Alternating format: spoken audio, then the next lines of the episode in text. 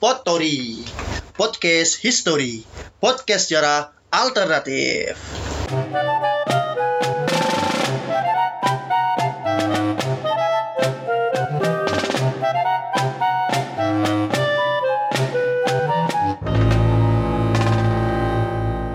Selamat datang lagi di Potori episode kesekian. Podcast yang membahas tentang sejarah yang jarang dibicarakan orang-orang dan mengangkat orang-orang tanpa sejarah.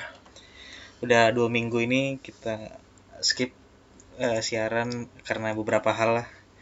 Eh, terus yang terjadi selama dua minggu ini juga lumayan eh, apa ya? Lumayan memusingkan, Crowded, crowded, menyebalkan, juga menyebalkan juga. Banyak terjadi demo, terus banyak terjadi pergulatan di Indonesia ini. Terakhir kemarin ada demo dari Pergulat. mahasiswa. sih. Pergulatan. Pergulatan. ya. ya terakhir terakhir kemarin ada demo dari mahasiswa. Nah kebetulan Mas Bagus ini kemarin ikut gak? Ya kalau ikut sedari awal sih enggak. Cuman kemarin tuh karena saya buruh ya, Mas Odon ya. Jadi eh, datang ke lokasi itu ya setelah jam kerja sekitar pukul setengah enam terus ya masa udah dibubarkan. Mm-mm. Itu tanggal 24 September ya, 2019.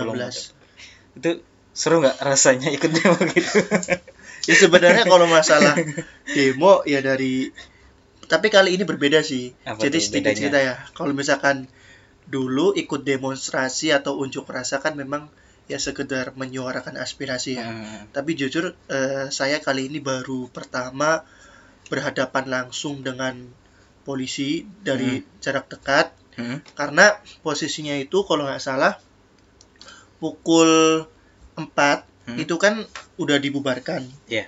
paksa oleh polisi. Jam 4. Padahal harusnya water aturannya jam 6 ya.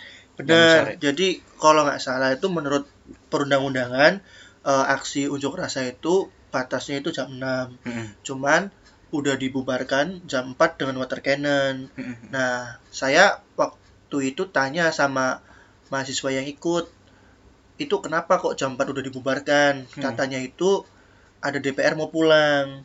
Nah, iya. Serius? Di, serius. di depan DPR apa di belakang? Eh, kan kan mereka kan ada yang di depan DPR itu yang Ah. yang jalan Yang jalan tembus Gatsu. Gatsu itu Iya, loh. iya. Ah, terus yang yang di belakang kan yang Di sama Hotel Mulia. Ah, Hotel Mulia itu kan. Nah, itu katanya jam 5 kan DPR mau pulang. Nah, mungkin instruksinya ke polisi udah deh itu deh di, di water Oh. cannon aja segala macam. Itu selentingannya. Jadi mengapa kemudian jam 4 udah dibubarin? Oh. Dan itu kan kemudian beberapa para anggota dewan yang terhormat mereka ya pulang lewat belakang dan segala macam Ah, ah, kan. Ya menurutku posisinya harusnya dengan segala konsekuensinya ya polisi sebagai aparat ya harusnya ya patuh ya pada Hmm, perundang-undangan. peraturan Karena juga ya. mereka ngacunya ke referensinya ke situ Hmm. kan. Jam 4 udah dibubarin tapi masa kan masih ada yang bertahan. Saya Hmm. datang pukul setengah enam itu ada ya beberapa yang masih bertahan di yang jalan Senayan. Senayan itu yang arah Gatsu itu terus di depan Senayan itu ternyata sudah dipasang pagar beton. Hmm. Nah, aku pun mikir itu pagar pagar beton gimana cara masangnya? Katanya masang pas jam 4. Jadi Hmm. praktis eh, kayak mahasiswa juga nggak bisa Hmm. nyebrang kan dan mereka cuma bisa yel-yel kemudian teriakin polisi dan segala macam Hmm. nah sekumpulan mahasiswa itu terus jam sekitar pukul setengah tujuh apa mendekati jam tujuh terus dikasih gas air mata Bukannya dari jam 5 ya? Enggak ya? Nggak tuh kan jam-jam 5 kemudian kan dikasih tapi kan beberapa masa masih bertahan kan Mm-mm. saya tuh lihat kayak anak-anak Bung- UBK Universitas Bung Karno Trisakti beberapa masih di sana kan Mm. dan itu kan masa terpecah Mm-mm. satu titik di depan Senayan Gatsu Hmm. yang lainnya diubur-ubur polisi di Semanggi Oh. itu nah itu terus nah fokusnya polisi mau mecah clear nih mau sweeping mau bener-bener Hmm. nge-clearin pokoknya masa yang ada di depan apa gedung Senayan itu di Gatsu terus makanya dikasih gas air mata anjir Oh. perih banget say serius Anda posisinya di mana? Anda. saya posisi di depan Gatsu Oh. itu Tapi jauh dari atau kerumunan atau enggak ikut saya, saya ikut ikut campur dengan kerumunan karena kan kebetulan diajak temen dan salah satu temen itu dulunya mantan eh, petinggi di salah satu organisasi eksternal kampus yang cukup ternama jadi ya saya pun ya ikut Oke. karena kalau bagi saya ya Don ya saya mungkin adalah orang yang merasa was-was ya dengan negara segala macam saya mengapresiasi perjuangan mahasiswa dan peduli lah ya. peduli tapi posisinya kan saya sama kamu kan udah jadi buruh ya kan cukup Iya.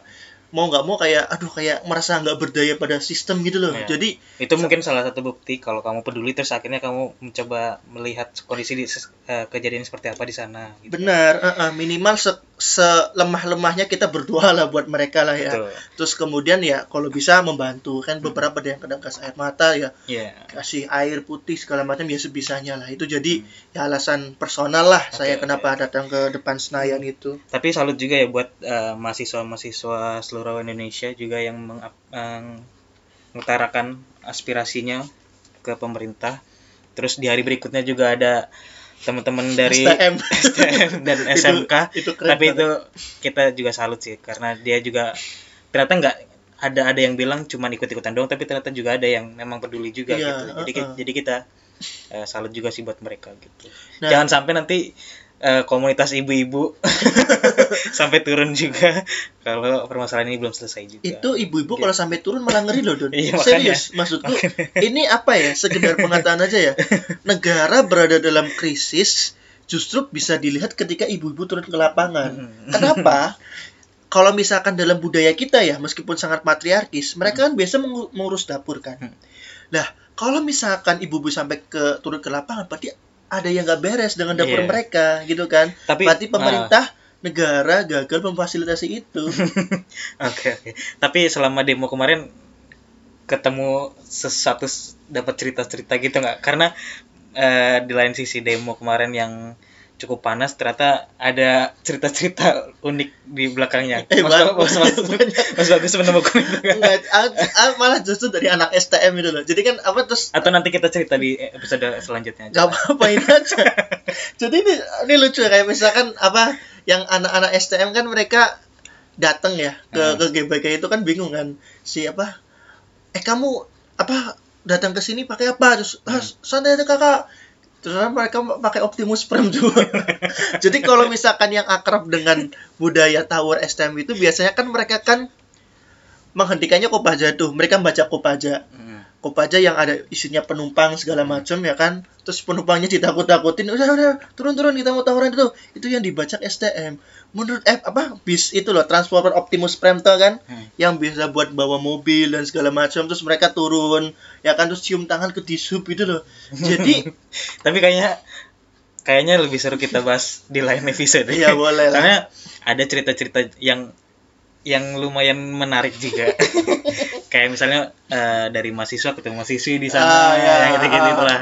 ah, Nanti betul, betul. mungkin ada cerita-cerita lucu lainnya. hmm, Tapi ke- kembali lagi ke pembahasan awalnya sebenarnya kan eh ya beberapa hal yang terjadi eh, beberapa hari ini terjadi kan bahkan dari beberapa bulan yang lalu dari mulanya jadi kayak beberapa kejadian di Indonesia kayak misalnya dari Papua terus kan KPK terus kemarin demo RKUHP terus banyak lah lah dan gitu. tuntutan lainnya dan tuntutan lainnya nah sebenarnya kalau misalnya ada orang awam yang apa sih yang sebenarnya yang terjadi sama beberapa hari ke belakang ini kenapa sih Gitu.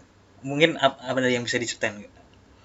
Ya mungkin kalau misalkan kenapa demo 24 September itu terjadi itu awal pemicunya ya menurutku titik ledaknya itu ada di revisi UU KPK.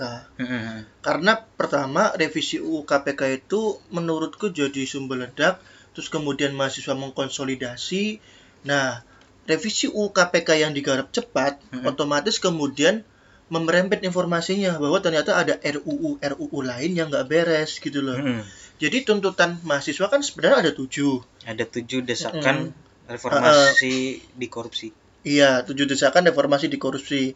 Itu coba itu apa aja dong dibacain coba. Oke, yang pertama itu menolak RKH RKUHP, RUU Pertambangan Minerba, RUU Pertana- Pertanahan, RU Permasyarakatan, RU Ketenagakerjaan mendesak pembatalan UU KPK dan UU SDA, mendesak disahkannya RU PKS dan RU Perlindungan Pekerja Rumah Tangga. Yang kedua, batalkan pimpinan KPK bermasalah pilihan DPR. Yang ketiga, tolak TNI dan Polri menepati jabatan sipil. Yang keempat, stop militerisasi di Papua dan di daerah lainnya. Bebaskan tanahan, tahanan politik Papua segera. Yang kelima, hentikan kriminalisasi aktivis.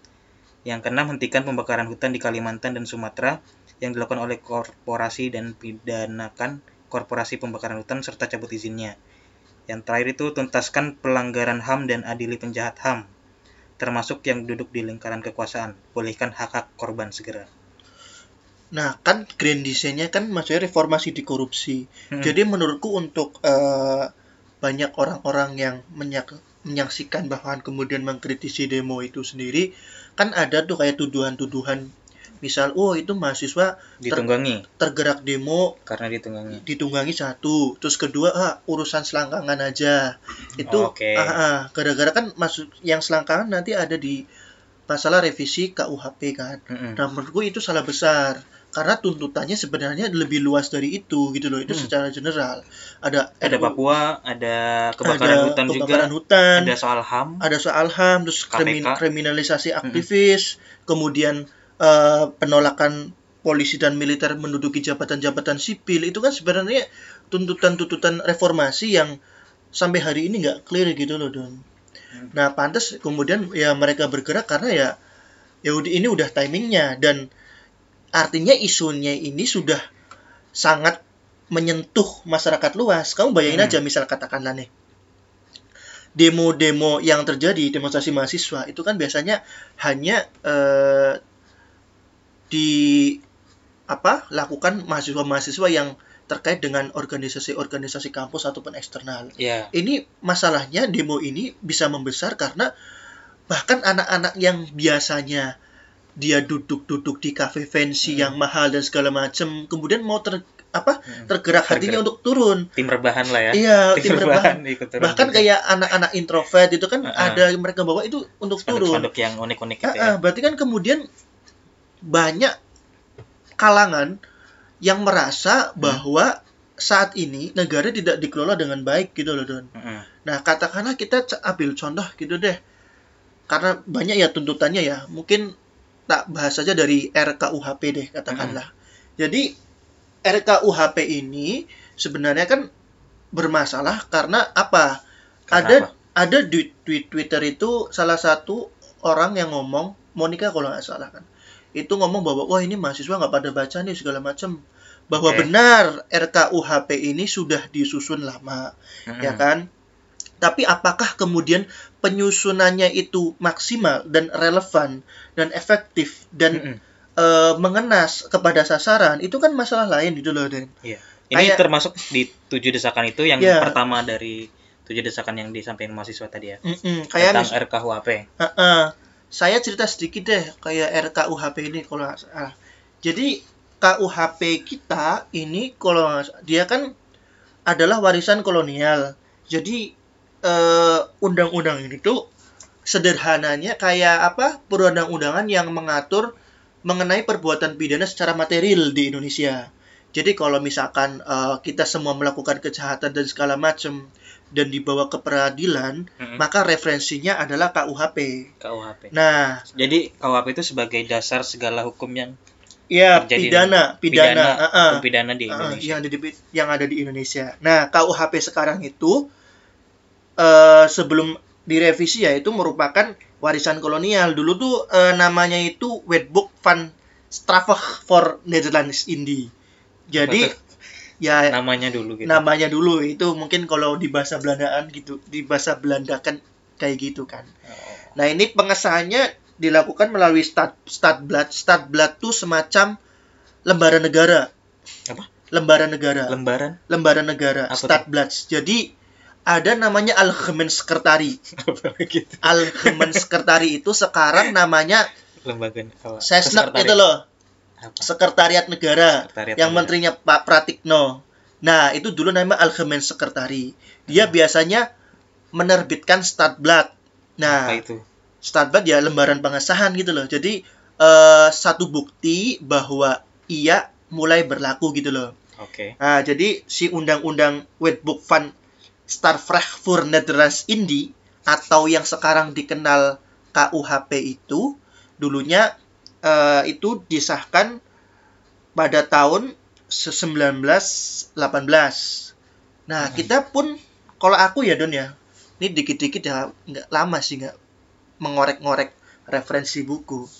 Kalau dilihat dari pengesahannya aja si RKUHP ini terjadi ketika negara kolonial itu berada pada fase the late colonial state apa itu? Uh, ya intinya intinya ketika negara kolonial itu udah sangat represif, uh. udah kayak menganggap warga negara itu harus benar-benar dikontrol. Uh. Jadi ya semangatnya ya semangat pengen mengebiri warga negaranya gitu loh. Uh, untuk membatasi ruang gerak warganya ya, saat bener. itu. Uh, uh, saat itu. Artinya kita bisa melihat bahwa RKUHP ini semangatnya disusun ya semangat untuk membatasi warga apa gerak warga negaranya. Yang mana itu baik atau buruk sebenarnya? sebenarnya kalau bagi demokrasi ya sangat buruk menurutku hmm. loh ya. Hmm. Ya kita apresiasi lah upaya pemerintah untuk merevisi KUHP ini. Hmm. Memang harus direvisi menurutku. Tapi kemudian ya semangatnya dalam merevisi juga harus semangat anti kolonial menurutku. Jangan okay. Kemudian malah melanggengkan itu. Kita coba kulik-kulik deh pasal-pasal yang bermasalah ini kan KUHP kan ada ribuan pasal ya. Oke. Okay. Mm -hmm. Aku juga males bacanya dan nggak, aku nggak yakin deh mereka juga baca pada semua. baca semua. Entah itu DPR, entah itu yang demo segala macam. Tapi uh, menurutku ya pasal-pasal bermasalah yang nggak relevan ya bagi Indonesia merdeka. Contoh katakanlah pasal penghinaan presiden. Mm -hmm. Ya Sona Lauli ngomong bahwa kritik presiden tuh boleh, yang nggak boleh tuh menghina. Apa nih contohnya? Nggak hmm. boleh menghina presiden. Contoh presiden babi atau presiden asu atau presiden sontoloyo segala macam. Itu kalau misalkan RUU yang baru disahkan otomatis kamu kena pidana. Hmm. meskipun pasalnya itu oh, delik aduan. Hmm. delik aduan tuh kalau kamu ada yang melaporkan tapi itu kan tetap multitafsir nggak sih Don Maksudnya gimana? Karet kayak contoh yang kemudian berlaku di Dandi Laksono sama Ananda Badudu. Oke. Okay. Dandi Laksono kan dilaporkan gara-gara UU ITE. Mm-hmm. Memang UU ITE deliknya aduan. Kalau kamu nggak dilaporin, dia nggak diproses. Betul. Tapi permasalahannya kan ini rentan sangat uh, sangat rentan untuk disalahgunakan. Misal nih, aku nggak suka sama kamu. Kamu kemarin ngomong Presiden Sontoloyo. Mm-hmm. Ya udah, aku laporin aja ini menghina presiden.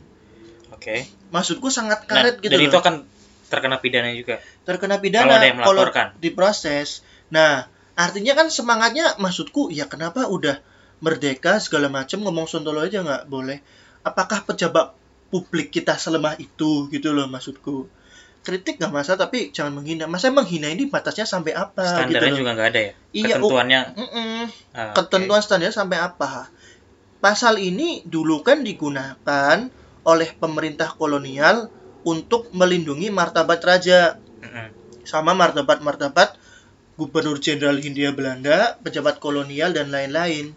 Jadi kalau misalnya kamu pribumi atau kamu apa menyerang pemerintah kolonial, kamu dengan pasal ini secara hukum bisa diproses. Hmm. Itu kan maksudku semangatnya udah nggak bener. Yang seharusnya kalau dikaitkan dengan demokrasi seharusnya nggak bisa dipakai lagi, nggak nggak relevan lagi di ya, zaman gak, sekarang. Iya nggak relevan, ngapain gitu loh maksudku. Hmm. Kan semua orang juga ya berhak berbicara lagi capek nggak sih kamu so, setiap hari ngeliatin ada yang menghina presiden laporin laporin laporin hmm. itu kan menurutku nggak efisien juga okay. ya kalau kamu misalkan kerjanya bener kan juga siapa yang mau ngelaporin kamu gitu loh okay. menurutku ya ini nggak penting lah daripada ngurusin apa hal-hal martabat kayak gitu ya kalau kata Cak Nun sih orang yang terhormat nggak butuh dihormati ya nggak sih betul sih ah, Terus, Terus apa lagi? Kayak misal nih uh, yang agak-agak bau-bau kolonial. Masalah uh, gelandangan. Gelandangan. Iya. Jadi ini ada satu pasal yang kemudian menunjukkan barang siapa yang nggak uh, punya identitas kemudian jadi gelandangan terus ditemukan sama aparat mereka akan didenda satu juta. 10 juta. Satu juta apa 10 juta tuh? Ya nanti dilihat lagi. Ah, ah. nah menurut ditemukan di jalanan maksudnya? Iya. Nah ini menurutku sangat bias kolonial dan sangat bias barat. Terus? Ya karena apa ya?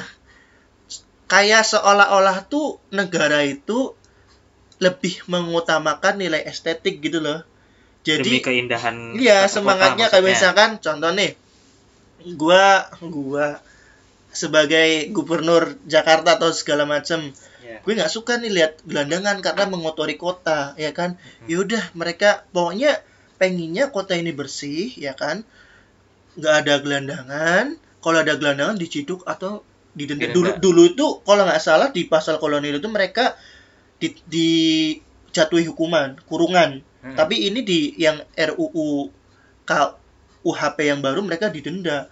Nah semangat kolonial masih ada. Artinya semangat lebih menitik beratkan nilai estetik sebuah kota ya. Persis lah kayak pandangan barat daripada manusianya. Oke. sementara undang-undang dasar kita pasal 34 kan mereka menjamin bahwa gelandangan dan anak-anak terlantar dipelihara oleh negara Oke. ya sekarang bagaimana mungkin mereka kemudian jita- jit- jatuhi denda sementara mereka adalah gelandangan? Mana berarti punya duit gitu loh. gitu ya? Ya dengan- bertentangan.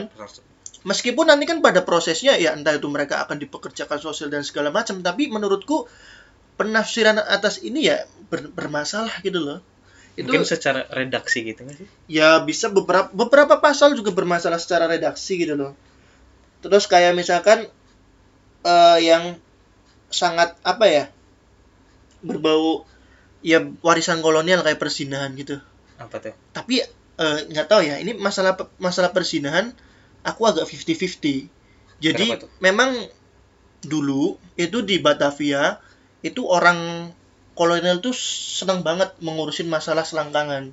Jadi kalau ada orang tinggal satu rumah namanya Samen Wonen Samen Wonen itu mereka kayak bisa didenda termasuk dulu tuh gencar banget razia gay, razia lesbian. Jadi Hmm. pemerintah kolonial dulu anti kayak gitu. Ada satu skripsi menarik di UGM, kakak angkatanku nulis masalah perkara mesum di Batavia itu eh, coba dicari deh nama nama penulisnya Abmi Handayani. Nah itu eh, bagaimana cara melihat negara kolonial tuh kayak anti banget masalah perselangkangan gitu sama orientasi-orientasi seksual. tapi mungkin sebenarnya tujuannya me- mencegah nggak sih Ya bisa jadi mencegah Don. Makanya aku 50-50 karena masalah gini.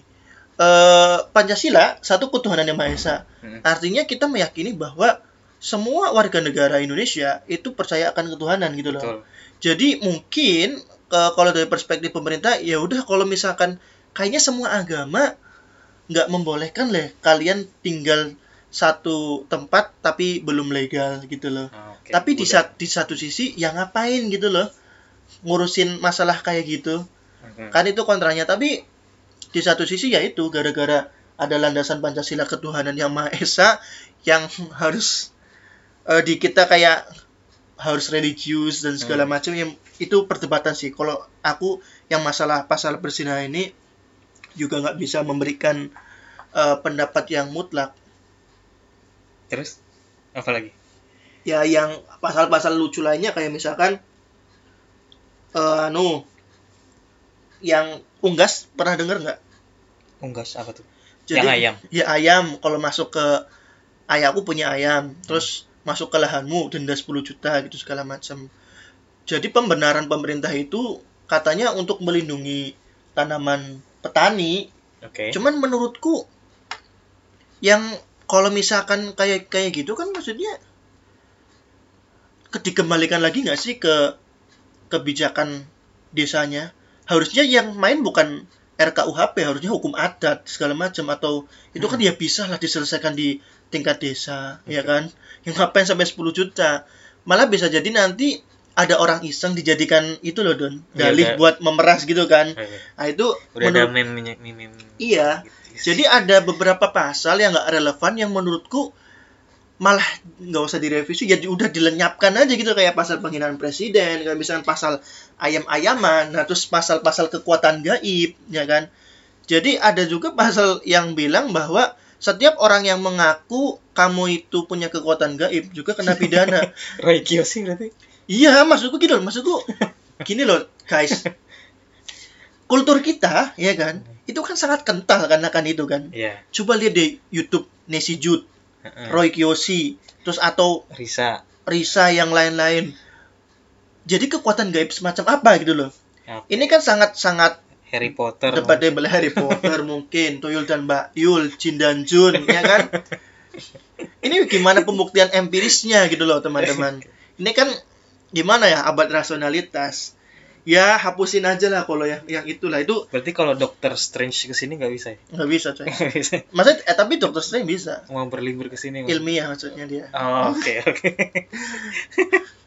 Tapi kan otak orang Indonesia nggak nyampe situ. Ya, iya, Pikir Bapak. agak Iya, iya. Indonesia maksudku bagaimana mungkin menghidupkan pasal-pasal kayak gitu sementara kondisi psikologis masyarakat Indonesia juga beberapa masih kayak gitu. Hmm. Di desa pun contoh misalkan ada kalau di NU tuh budaya kental ya orang-orang yang bisa ngobatin kayak Hmm, gitu. Oke ya. ya. Apakah itu masuk juga gaib? Oke. Apakah itu layak dipidana? Oke. Maksudku ini akan jadi rancu gitu loh. Bagaimana gaib yang mana? Apakah ada ilmu hitam, ilmu putih, ilmu abu-abu, ada pemisahan dikotomi kayak gitu atau Iya, iya. enggak gitu loh. Berarti secara keseluruhan sebenarnya eh, dari redaksi-redaksi yang dibikin dari revisi KUHP ini penafsirannya aja yang yang yang masih janggal gitu ya. Nggak hanya penafsir, maksudku ada beberapa redaksi yang kurang bagus dan ada yang beberapa dihilangkan. Menurutku ya kamu gaib redaksinya mau diganti apa Hmm. coba? Ya udah dihilangin aja. Kayak Iya. misalkan eh, pasal presiden yang redaksinya nggak usah dimacam-macam, dihilangin aja. Hmm. Karena itu mengancam demokrasi. Kamu ruang pu- publikmu kemudian diancam. Kamu mau ngomongin lucu-lucu tentang presiden nggak bisa. Padahal kan humor itu salah satu sarana untuk mengkritik pemerintah toh. Hmm. Tapi kalau misalnya ngelihat dari yang masih 50-50 tadi tuh masalah perzinahan kan sebenarnya ada yang agak janggal tapi juga kalau dilihat di sisi lainnya juga pencegahan gitu kan. Ya, Kalau kalau misalnya kita ngelihat dari sisi yang pembuatnya ini, apakah yang revisi ini dibuat untuk mencegah kan? Tapi secara redaksi tuh kalau kita menafsirkan dari tanpa ada penjelasan lebih lanjutnya itu akan lebih gimana ya? Akan penafsirannya agak rancu aja gitu. Jadi bisa disalahgunakan. iya Gitu be- benar maksudku eh, karena gini loh dan maksudnya undang-undang ini rancangan KUHP ini memang disusun lama. Cuman mereka nggak aspiratif gitu loh. Karena kayak nggak terdampak. Iya memang betul yang merumuskan ini adalah nama-nama besar Mm-mm. profesor dari universitas-universitas ternama. Mm-mm. Ini permasalahan adalah apakah mereka juga orientasi perumusan ini semangatnya apa gitu loh. Oke. Semangat kepada eh, demokrasi, semangat kepada HAM atau apa? Karena hukum ini kan sejauh yang aku tahu dia berlakunya universal. Artinya apa yang kemudian tertulis ya kemudian dilaksanakannya seperti itu gitu loh. Jadi makanya dalam urusan ini juga harus hati-hati. Meskipun yang namanya eh, undang-undang itu sebenarnya bisa direvisi atau bisa tidak digunakan ketika kamu bawa ke Mahkamah Konstitusi ada namanya judicial review. Mm-mm. Tapi ya ngapain? Maksudku DPR ini juga kan nggak selalu bisa kerja bagus kan. Nanti malah banyak UU-UU yang terhambat juga gitu loh. Ya menurutku ya dalam perumasan ini memang harus hati-hati, harus aspiratif, nggak hanya kemudian kayak yang Yasona Lauli klaim kayak ya kita udah ke universitas-universitas universitas ketemu siapa gitu loh maksudku. Kita yang terdampak kan kita gitu loh. Maksudku bagaimana proses perumusannya harus aspiratif gitu loh. Kebetulan si bapaknya juga udah mundur ya hari ini. Iya bangsat. Aduh, aku kenangan nih. Jadi eh, apa nih ujungnya dari RKH RKUHP ini? Ya emang ditunda. Cuman yang mesti teman-teman tahu kalau misalkan boleh berpikir secara anu ya jernih ya maksudku ada ada beberapa pasal yang memang kita tidak sepakat dan itu harus kita kawal terus gitu loh. Hmm. Tapi kan itu ada banyak pasal. Intinya sih kalau aku ya mendukung revisi RKUHP karena memang eh, sudah saatnya Indonesia punya produk hukum yang terbebas dari warisan kolonial. Tapi dengan catatan bahwa revisi ini benar-benar semangatnya semangat Indonesia merdeka. Okay. Jangan sampai kemudian semangatnya semangat kolonial represif, semangat orba, ya nanti kan kita jadinya mundur juga gitu loh maksudku. Iya, yeah, yeah. Kalau misal dilihat dari negara lain ada referensi nggak sih sebenarnya uh, tujuan pembuatan revisi dan ini tuh akan menuju ke mana sih ke arahnya? Buat maksudnya membuat Indonesia seperti apa gitu? Nah, aku nggak tahu ya, makanya kayak sebenarnya UU itu kan sebenarnya gini don, dia dibuat untuk aku ya membacanya nggak tahu ya, hmm. ya untuk kepentingan siapa kita bicara undang-undang ya di luar konteks KUHP UU ketenaga kerjaan katakanlah yeah. di UU ketenaga kerjaan itu kamu bisa diangkat sebagai pegawai tetap setelah lima tahun bekerja hmm. nah coba gini kamu diangkat lima tahun sementara itu berarti selama lima tahun itu kamu tidak memperoleh hak-hakmu sebagai pegawai tetap. Hmm.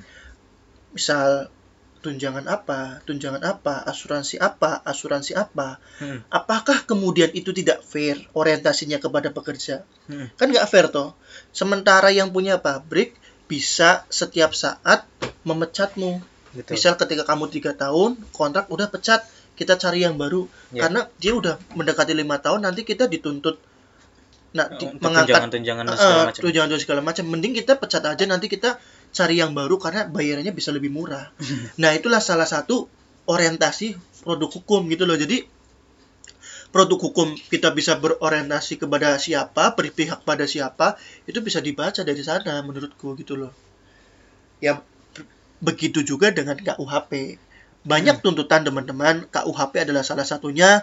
Teman-teman juga mungkin bisa mencermati UU Minerba UU pertanahan itu yang juga menurutku bermasalah orientasinya kepada warga negara karena ada salah satu pasal yang ngomong ketika e, negara membutuhkan lahan dan kamu sebagai warga negara menolak untuk digusur, kamu bisa terancam pidana. Hmm. Itu kan orientasinya jelas, bukan perlindungan kepada hak warga negara. Hmm. Sementara itu kan tanahmu juga kan.